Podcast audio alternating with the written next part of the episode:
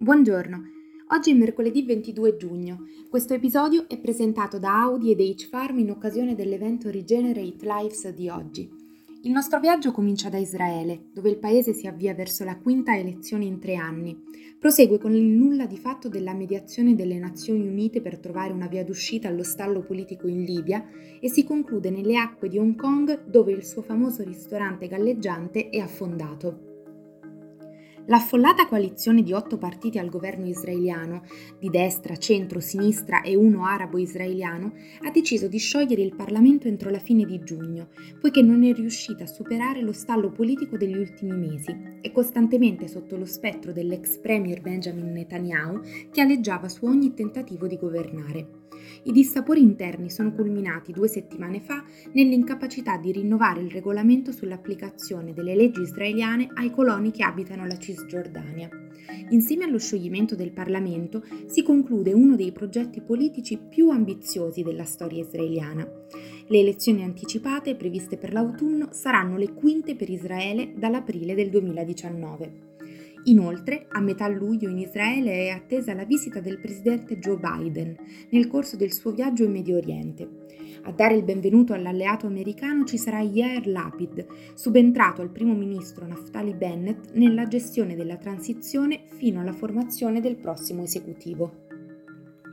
Mediato dalle Nazioni Unite, si è concluso senza accordo il terzo round di colloqui sulla Libia tra i rappresentanti del Parlamento con sede nell'est del paese e quelli dell'Alto Consiglio di Stato, con sede nella capitale, Tripoli, nella parte occidentale, complicando ulteriormente gli sforzi internazionali per trovare una via d'uscita dal caos in cui lo Stato che si affaccia sul Mediterraneo versa da decenni.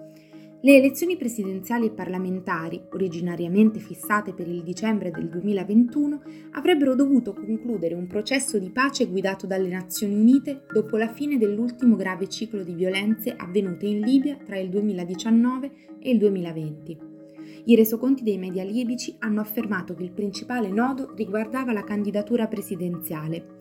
Il Consiglio con sede a Tripoli infatti ha insistito per vietare al personale militare di candidarsi per la presidenza, mossa che è stata vista come diretta al comandante militare Khalifa Haftar, leader molto controverso che si era già candidato alle elezioni di dicembre.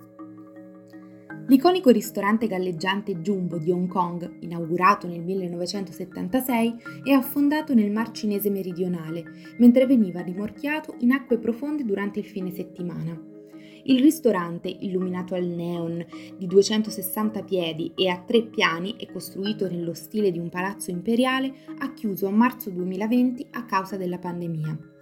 L'operatore Melco International Development aveva fatto sapere il mese scorso che prima della scadenza della sua licenza a giugno, Jumbo avrebbe lasciato Hong Kong e avrebbe atteso un nuovo operatore in una località sconosciuta.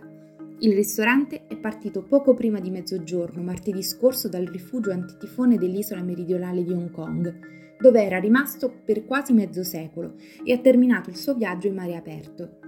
La scrittrice Louisa Lim ha detto questo, combinato con i massicci cambiamenti politici introdotti dalla legislazione sulla sicurezza nazionale, lascia gli abitanti di Hong Kong a chiedersi cosa rimarrà della loro città.